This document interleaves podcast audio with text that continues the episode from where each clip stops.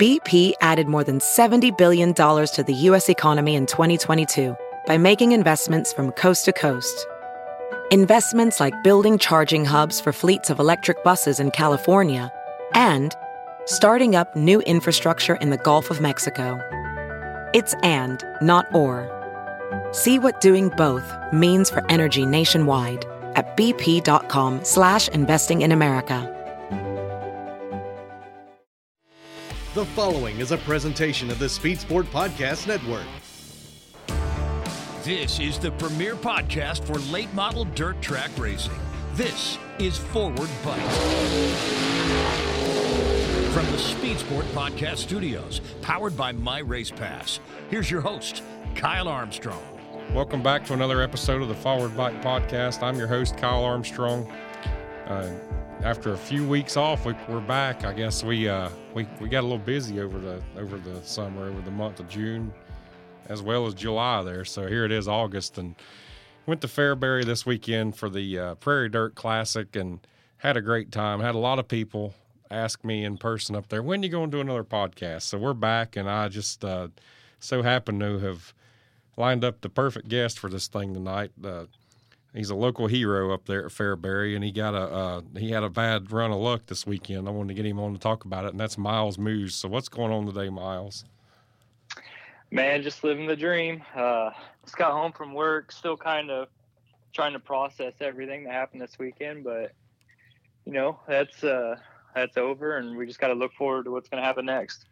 Yeah, no doubt. And uh, I appreciate you coming on here short notice and all that too. And I, I, know like last year when we were up there at the PDC, we talked about getting you on here. So this is really a year in the making. But uh, you uh, you did something this weekend that really caught my attention, and I and I was like, man, well, you know, I told him we'd have him on here, so now's the time. I mean, you, I watched you in, in qualifying this weekend, and you uh, you were fastest there in Group B. I believe you I believe you wound up being the fastest, and uh, didn't really have no race monitor and all that stuff because it was no signal up there. So I don't know if that's the official word, but I was standing up there watching Mark Richards and all that bunch high five each other and their crew whenever they were the fast time, and then you went out there and and blew their lap out of the water, and I think it caught their attention, and that's uh, that's a compliment for me saying that, and uh, it's cool to see you doing it in a Barry Wright chassis too, a two or three year old car. So uh, talk a little bit about that lap right there, and then we'll go into the rest of your uh, your night and how how it went from good to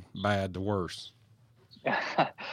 well, luckily I get to race Fairbury, you know, pretty often. Unfortunately, this year we we uh, we only got the race there once, and that was two weekends ago. And I actually led most of that race too, and I had a steering heim come loose, and I let Bronson get by me on a restart, and but uh, yeah, I was just watching, you know, watching the phone where everyone was running. And I knew, you know, we got all that rain the night before, and I was like, I know there's gonna be moisture on the bottom, but uh, you know, I, I went out and I felt really good on the top. You know, when I took off, car felt real balanced and made uh made that first lap, and I decided to go low and three and f- not really low. I just kind of ran it through the middle like I I normally do if there's some stuff there, and it really didn't feel all that fast, but you know, I guess it was. It was fast enough. Uh, and then my second lap, I just ripped it around the top. Um, you know, and I guess my my first lap was fastest. Uh, but yeah, you know, it feels good.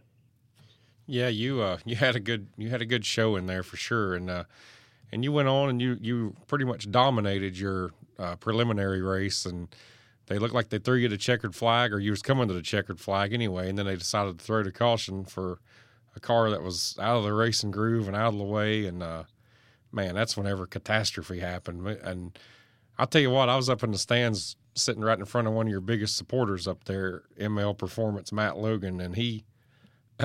He was going ballistic over that. He was he was red in the face and mad as he could be over over the call to the throw to caution, then he was even madder to uh, that when you know you broke that hub. So uh, I don't I don't know. Talk about that, but man, you had it going on for sure. Yeah, you know my car was really good. I didn't really have to touch it at all. Um, you know, I folded my nose in on that first qualifying lap. Luckily, didn't drag or anything like that. But uh, I knew if I could get out front and kind of set the pace and you know, make my own laps and make consistent laps, I'd be, you know, pretty good.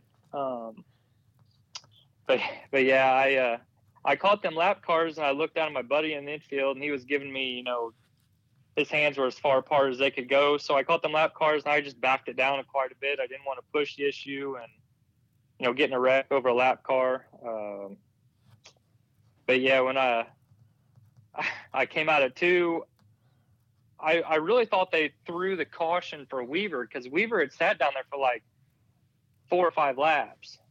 And, uh, yeah, I, I come out of four there and they, you know, threw the caution. And I honestly thought maybe I missed the checkered flag. You know, I didn't see it and the race was over, but that was not the, that was not the case. Yeah. So then they throw two more laps on the board, then you get the restart. And then it was your left rear wheel, right, that broke off. And, uh, man, that just heartbreak for sure. And so Man, I hated yeah, to see was, that. It was my right rear. It it right rear. it okay. sucked, and uh, you know I talked to the guys at World of Outlaw, and I I kind of voiced my displeasure, but I'm not a I'm not a mean person. I won't get on Facebook, and you know, but I have my you know opinion on what should have happened.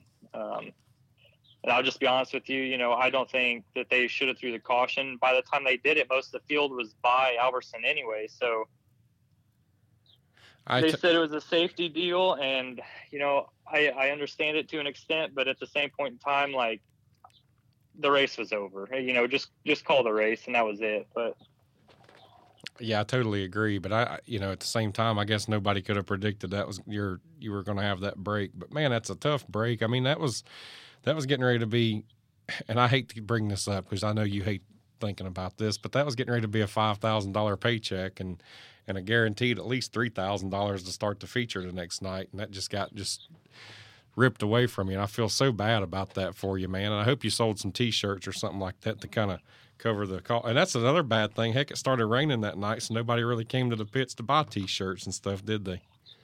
No, we had just enough time to find a hub and uh, get the car in the trailer.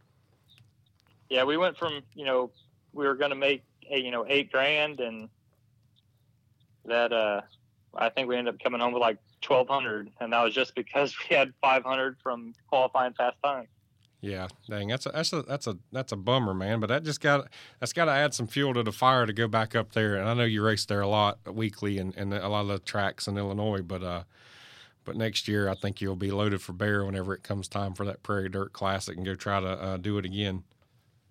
Yeah, for sure. Um, you know, normally I'm pretty big on you know you got to draw early in the night and you know stuff like that, but I just spent two weeks in the shop and worked my ass off and made sure my car was perfect. And you know, unfortunately, I don't know if it that the rotor was something I overlooked or I don't know. It happened and it's over now. I got you. Well, tell me a little bit about the uh, Barry Wright chassis that you're running. I know uh, uh, Barry Wright is from our is from our neck of the woods down here. I'm in uh, Gastonia, North Carolina. He's in Cowpen, South Carolina, and he was just the he he was the man, still is the man as far as chassis goes around here. But uh, but they seem to have, and I don't mean no, nothing by this, but there's just not a lot of not a lot of them, are, not as many of them around anymore, especially in super racing right now. It's just, uh, but you're, but that might have turned some heads with you running so good with it up there this weekend, and especially with it being two or three years old. Tell us a little bit about uh, the reason for for using that chassis, and uh, if Barry and Lance and them guys have uh, been any help for your program. Yeah, so I guess the whole Barry Wright thing started in 2017 uh, when we were running crates uh, we had an opportunity to kind of upgrade our equipment. We had run Pierce chassis, you know, all through pretty much ever since I started running crates. And I don't know what really made me decide to go towards the Barry Wright. I don't, I don't know if it was more, they look like kind of a tighter race car than, you know, a Pierce or anything like that. So in 17, we bought one, a used car actually. I don't know if you know this guy. His name was, uh, Banjo or Bo Duke. No, gosh. Banjo Duke. Yeah. Yeah, yeah, yeah, yeah. It was his car. Um, so we bought it from him, came back, and we ended up winning 17 races that year with it. And uh, we were leading UMP national points until about three weeks to go, and got turned in front of the field and uh, junked that car. So in 18, we picked up a used uh, Pierce car, and I, I wasn't a huge fan of it. So over the winter, um, I got a hold of Barry and Lance, met with them at the PRI show, hung out with Lance all weekend, and it I just felt like the a- right. I bet that was a story in itself. Yeah, it was a good time. I if if if Lance ever wanted to, you know, I got some dirt on him, blackmail. I understand. No, not. I, I'm just kidding. They're they're awesome people, and I love them to death. But um, we ended up buying kind of a partial roller from them, a newer car, and we struggled with it there for a couple years. We won a couple races with it, but nothing crazy. And then uh, 2021, I think we ended up winning like four or five races in it.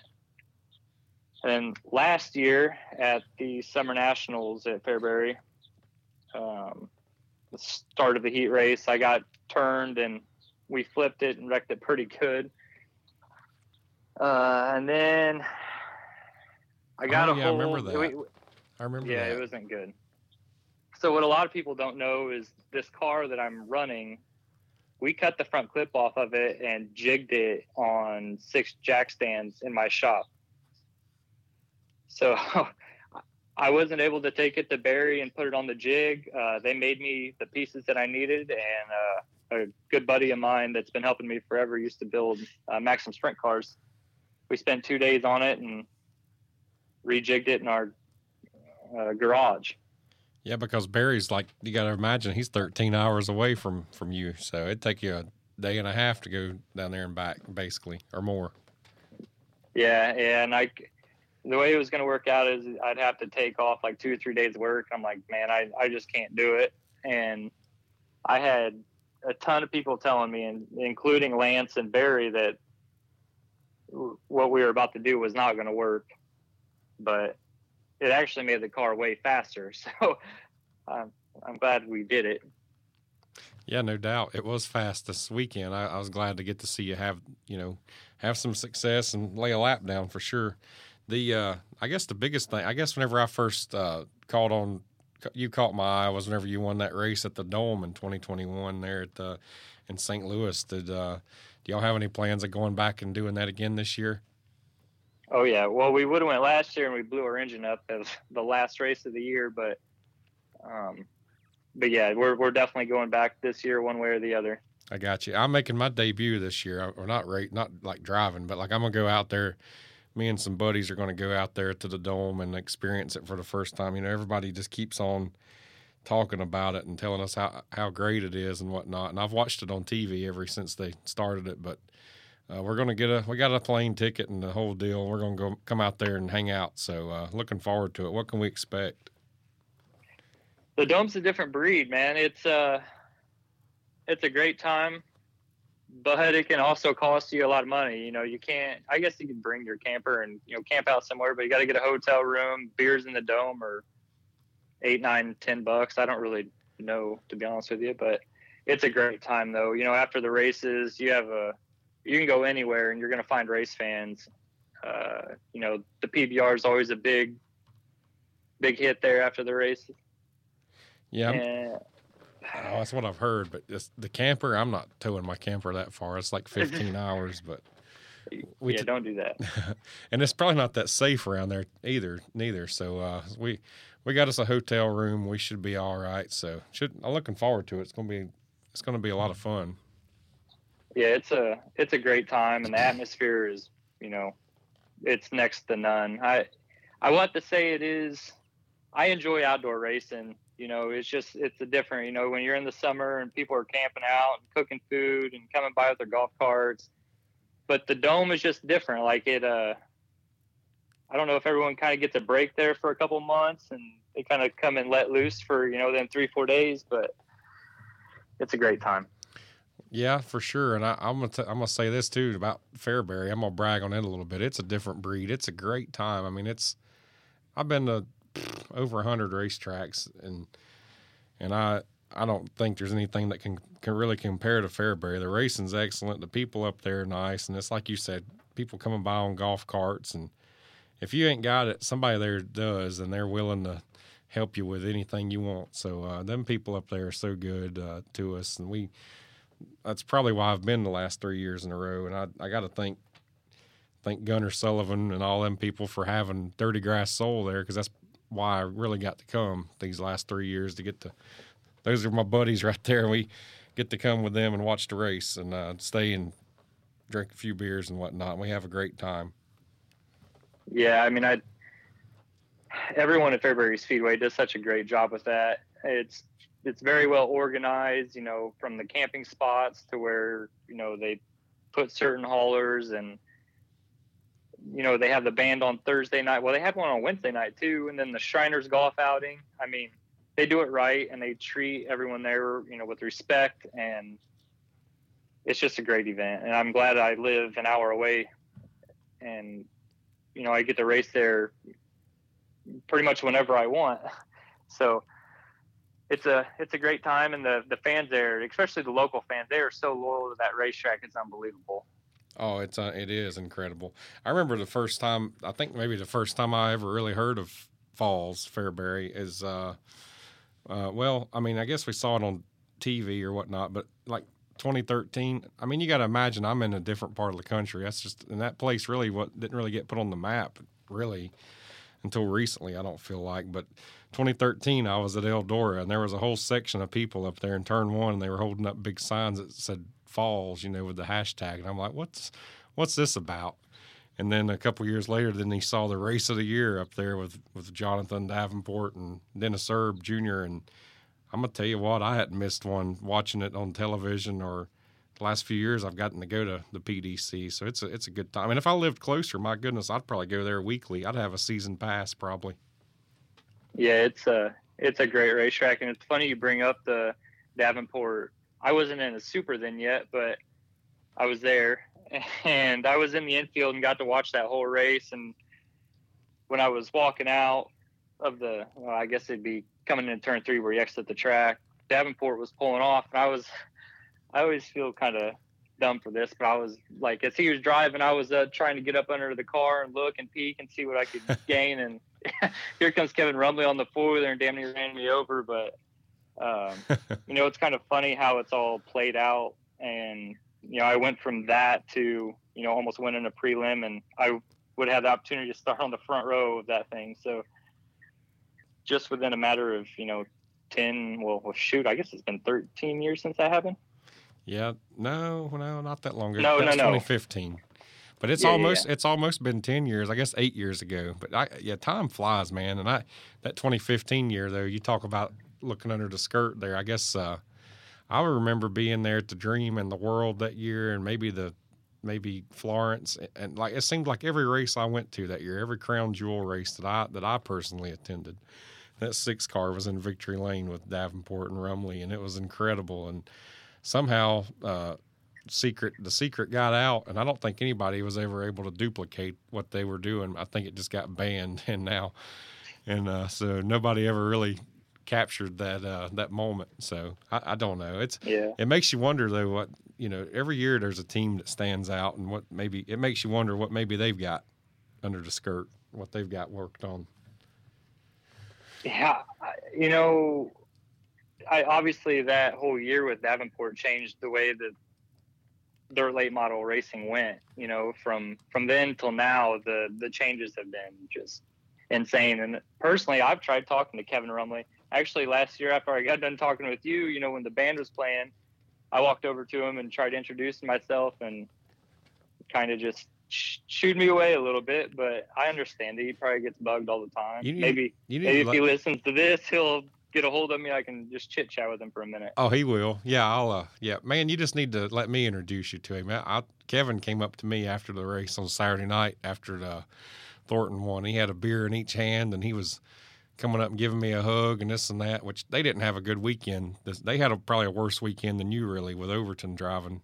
Uh, but that I don't know if you saw that deal, but I think they had a battery go out or something in the car, and but he he was still having a good time. Anytime you're at Fairbury, you got to have a smile on your face, and that's the way he was treating it. Yeah, it, I didn't I didn't get to see exactly what happened with the well, I guess it'd be the five car, but I know that he ended up starting behind me in that B main on Saturday. Yeah, that's that that those B mains up there are tough, man. I I knew, and this ain't nothing against you, but I knew with you starting that far back, I didn't think I, I just knew that you didn't have a chance to make the show, and I don't mean. You know what I'm saying? Like I'm, I don't mean nothing by that. I'm just saying it's so tough. You're starting behind all them good cars, and uh, unless they were going to give you some kind of a fast time provisional, that was the other thing I thought maybe they might do, but uh, but they didn't. But uh, it, it was a tough field to make, and it was uh, like I went up there with the Chris Ferguson racing team, and and and we were all lucky that we made it in on the. Uh, I say we, I had nothing to do with it. I just went with them, but uh, they made the show on the prelim night, and we're locked in, and they just had so much. They were just sitting around getting their tires ready for the for later in the night the whole day. They didn't really have much work to do, but I know everybody else did.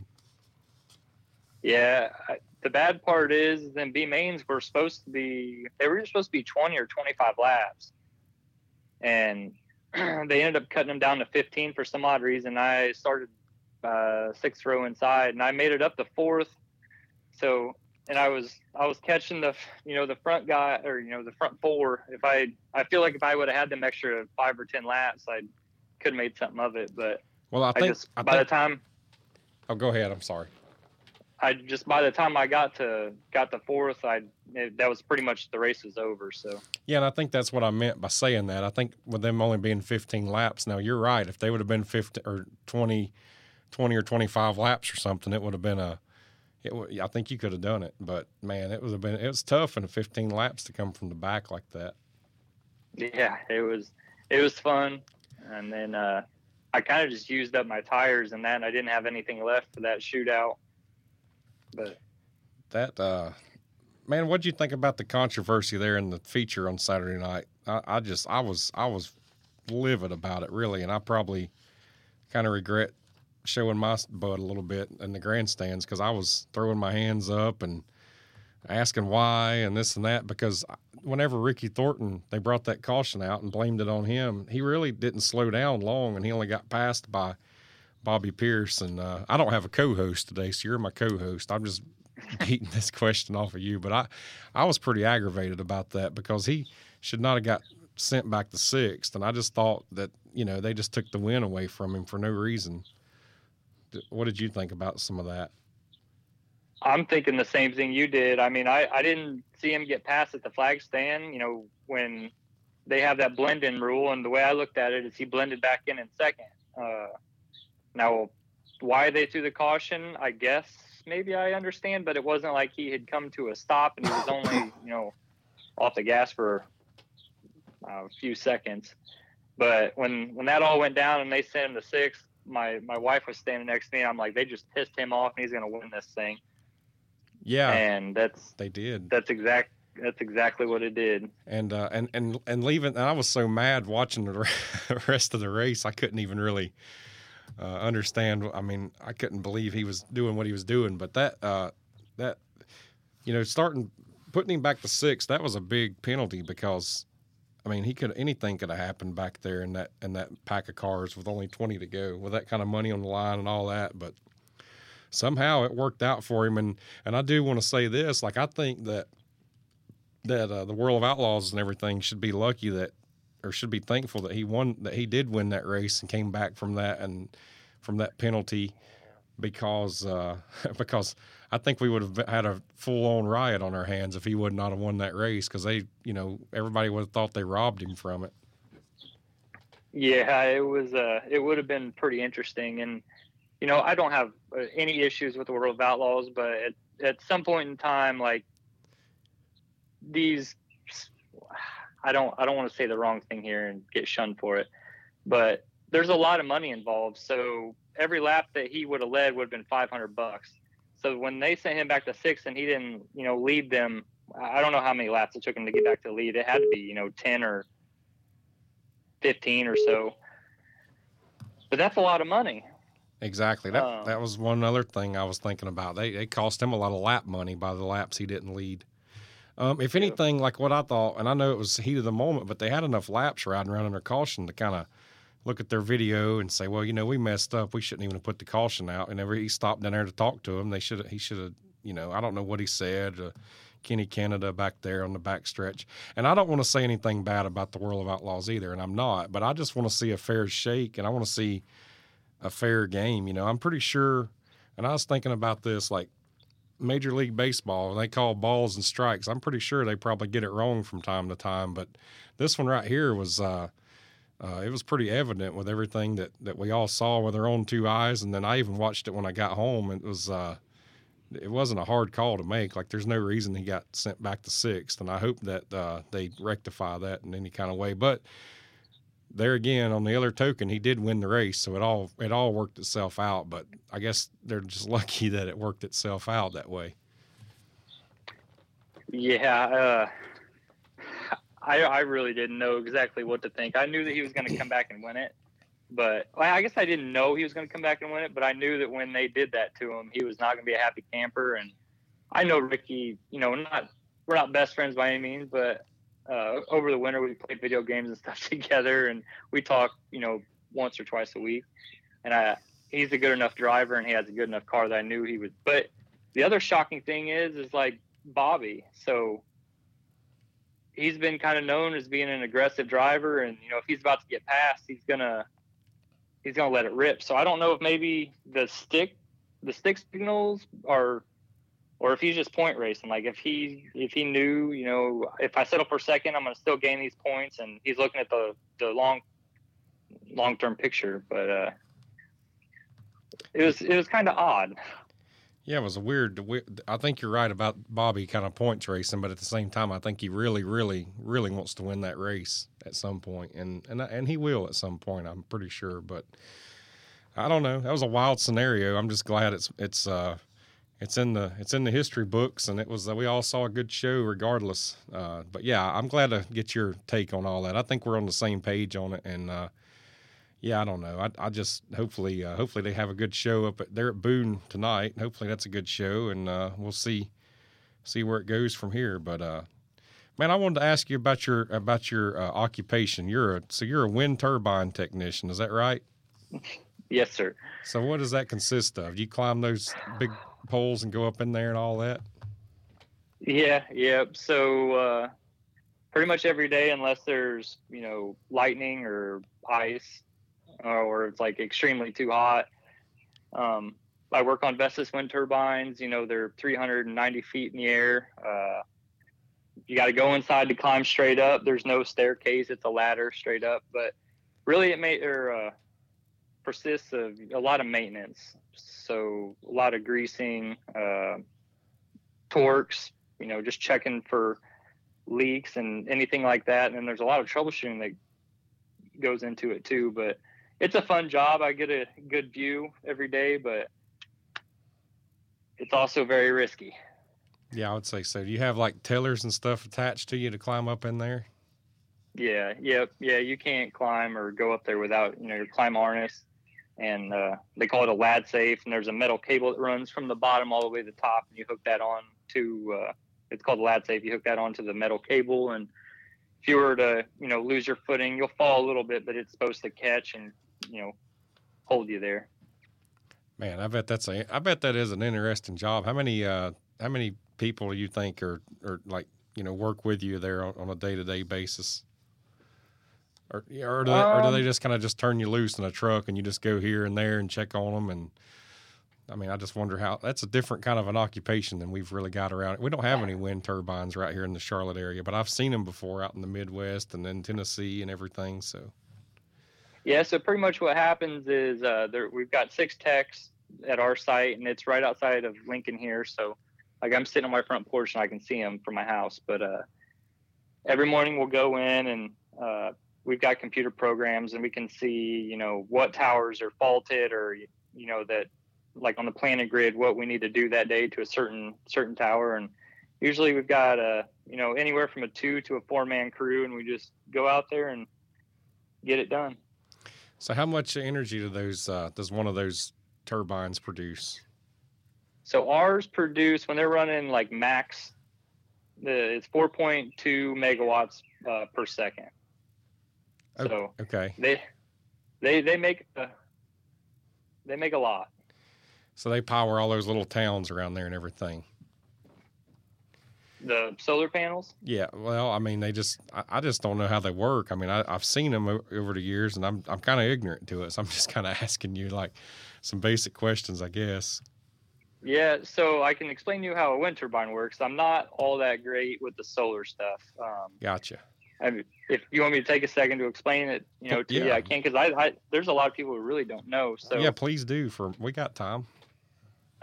so there's three blades, right? And uh, so out and what call the hub, there's a hydraulic um, like cylinder that controls the pitch of the blade. So when the turbine is running, it could be anywhere from like the blades could be pitched anywhere from let's just say 20 to zero degrees. And you got to think of it as like a spoiler. So when they pitch into the wind, all it does is it flattens the blades out and it makes the turbine spin. Well, that goes into a, a gearbox, which ups the RPMs, which goes into a generator, and then the generator goes to the transformer, and it sends it to the grid. So that's the simplest way I can explain it. That's that's all. That's pretty good. That's pretty incredible though. Those things generate all that, all that electricity, and uh, and they're and they're still building new ones, and adding more and more to them as we speak, aren't they?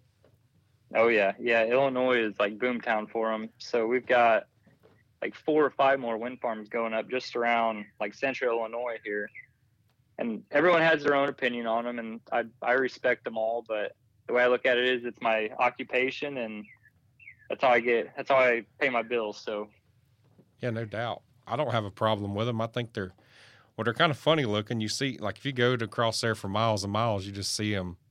Not miles and miles. That's your name. That's not a pun intended there, but uh, that's all you see out across there. And uh, they, uh, but yeah, they're pretty cool technology for sure. And they, they do what they're designed to do. And it's uh, like you said, it provides uh, careers and opportunities for people like you. And and you can take that uh, that money you earn and go uh, go racing on the weekends and give everybody a show. So yeah, it's a big part of it. makes the world go around. So, well, Myles, I, I'm looking for what else you got coming up over the next few weeks. Um, so actually, I'm I'm leaving for Florida this this Friday. We're just going for a weekend, so I won't be racing uh, this coming weekend. But uh, the weekend after that, I've got to look. I know there's a World of Outlaw race up here in Davenport, Iowa, coming up. I think it's the end of August. So when I get back, I'll probably hit Fairbury that Saturday, or um, try and find a decent decent race around here. But to be honest with you, we've only raced eight times this year, so um, it's been I don't want to get too personal, but it's been kind of a rough year. You know, I, I lost my mom a couple months ago, and then two weeks after that, I lost my uncle, and my wife was diagnosed with um, melanoma on her back, and luckily we got that all taken care of. So it's been a very emotional year for say, but it's also been a good year. So I understand where you're coming from. Now, I uh, I wasn't going to get personal here either, but I lost one of my favorite uncles a few weeks ago too, and that's one of the reasons I haven't particularly done this podcast and hadn't wanted to talk to anybody really. It was kind of a you know tough tough loss for our family, you know. So I totally understand where you're coming from for sure. And our and our thoughts and prayers are with you. Yeah, you too, buddy. Yeah, so uh, well, I'll tell you what, man. I'll see you out there at the dome, and if you get a wild hair and come to the World 100 at Eldora or something like that, we'll we'll hang out and uh, drink some cold beer together and uh, uh, cut up and have a good time. I'll definitely at the dome tell you though, for sure. I hope the next time I'm out at Eldora, I'm racing. I've been begging to, I've just been begging the race there, and unfortunately, just every year it never works out. And you know, we got one engine, one car. If we go there and blow an engine up, I'm I'm out of luck for a while. So Y'all got any plans to come to the World 100? I mean, is just to, like camp and hang out and spectate, or what? I'm thinking about it. You should. Dirty, it's- Dirty Grass Soul's going to be there again on Wednesday. I've kind of packaged that deal together with my company, SRI Performance, and we've we're bringing them out there on Wednesday night for a pre-race party. So that alone should get you there, I think. I'll, I'll definitely give it a shot. Unfortunately, I only got so much PTO time, and I know how that is too. Yep. yeah, it's So it sucks having a having a real job and stuff like that. But I've tried to figure I'll out try. a way to work work those deals out too. So that's a that's another story. But anyway, yeah, man. Well, yeah, if, if anyone out there is looking for a you know a driver, you know maybe for next year, just hit me up. But if if it is possible, if I could go through and just kind of thank you know my my family and Yeah, a few of my sure. sponsors, if that's all right. for sure. So I guess I could have gave you a quick rundown of like my racing career, but it's really it's fine. But uh, you know, it's my dad and I pretty much. You know, he he funds it, and I've got um, you know a couple buddies that help me not full time, but it's after work. I actually work with one of them. His name's Christian, and uh, we go to the shop every night together after we work all day together. So, um, and then Renegade Race Fuels, you know, it's it's my biggest, and they're from uh, they're in Kentucky. Well, I guess you're South Carolina, but uh, me Realty here in Lincoln, Tucker Automotive, Josh Carroll Trucking, uh, Lighting Performance Group, AAA Siding and Windows, um, SRI. Uh, they used to help me out a little bit. I haven't really talked to. It was Randy Keene that I talked to. Well, you got my number uh, now, so I'm still there. So you can get you can holler at me if you need anything. We'll take care of Alright. it. Yeah, and then ML Performance, uh, the Lodge off 66. Um, there's there's a ton of people that help me get around the racetrack, and I'm forever thankful for all of them. Absolutely, man. Uh, well, I'll tell you what, we'll do this again some other time. We'll talk. We'll go back into the racing career, and I'll tell you what, you made a pretty good co-host in a way too. They're talking about some of that stuff that went on this weekend, so uh, we may pick your brain again sometime. But I appreciate you coming on here in short notice, and like I say, this was about a year in the works when I first met you and talked to you and your dad there last year at Fairbury. So glad to finally make it work, and uh, hopefully you have the most success here in the future in racing and, and, and your job. And I appreciated you telling us all about it.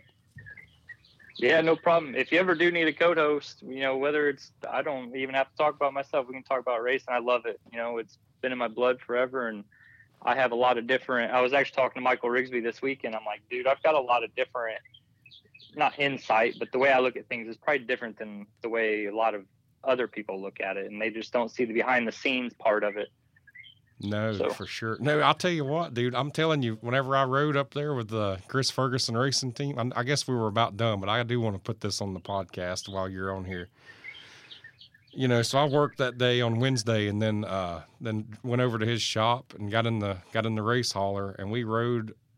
Uh, two different drivers took turns driving it, Trey and Zach, and uh, those guys drove. They did a great job, but they drove all through the night 12 hours or whatever it was, and we pulled in the pits at Fairbury at uh, like 7 a.m.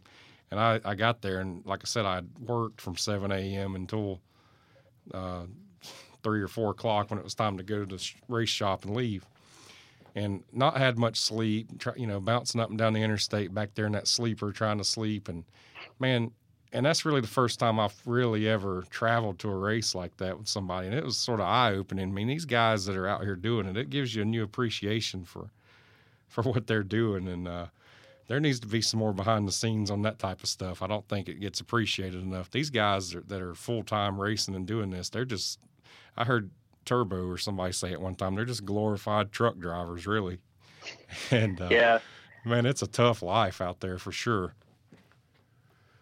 yeah. So- I uh, it, it seems like it would be a absolute blast, but it also seems like, I mean, you spend more time truck driving than you do racing. So it's a job, man.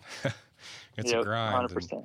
and uh, and then you know then when we got out of there, we were uh, parked right beside Ricky Thornton Jr. So of course the party was there, and took a- probably a little bit longer to get loaded and out of there that night. But uh, coming home, I think we only stopped once or twice all the way home, 12, 14 hours, and we were back by like four or five o'clock on Sunday afternoon. And I'm sure you'd done been to eat lunch and got your car unloaded and everything put away, and we're still truck driving. So it was a different. It was it was fun to do that. I, I mean, I recommend anybody that could ever, if you know, you could ever go help a race team or something or whatever.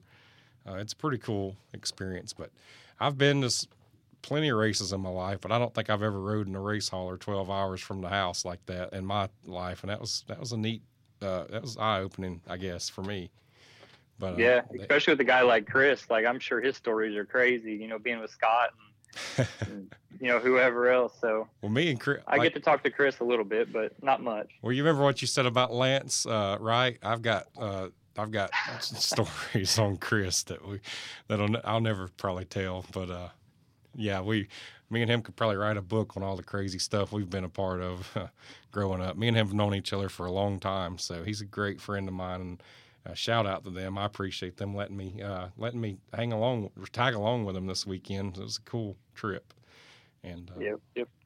the other thing you mentioned, you said playing games with uh, Ricky Thornton Jr. Me and him go way back, probably, probably at least fifteen years. I was playing dirt racing games online with him, racing uh, when when I was like twelve years old, and he was too. So like, I don't know, that's a long time ago. We we've known each other for a long time, so it's cool to see him have the success. And like like you said, we talked on Discord and all these team speak and all this stuff all through the years and racing online and whatnot. And he was a lot better at it than me, so it shows.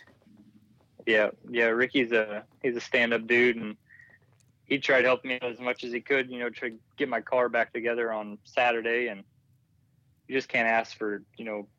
I, I, look up to them guys, even though you know we're all around the same age, but I know how hard they they all work, and it's it's crazy. It's a grind, and that's why he's so successful. Though it's because he's just he's that good, and he, he stays busy, and he's got a good crew too. But Yeah, yep, no doubt. They're very professional. So, uh, well, Myles, this has been fun. Like I said, we'll stay in touch and we'll do this again sometime. And uh, really enjoyed it. yeah, I appreciate it. All right, that's been another episode of the Forward Bite Podcast. I'm your host, Kyle Armstrong for Myles Moos, and our producer, Rich. Thank you, and uh, we'll be back next time.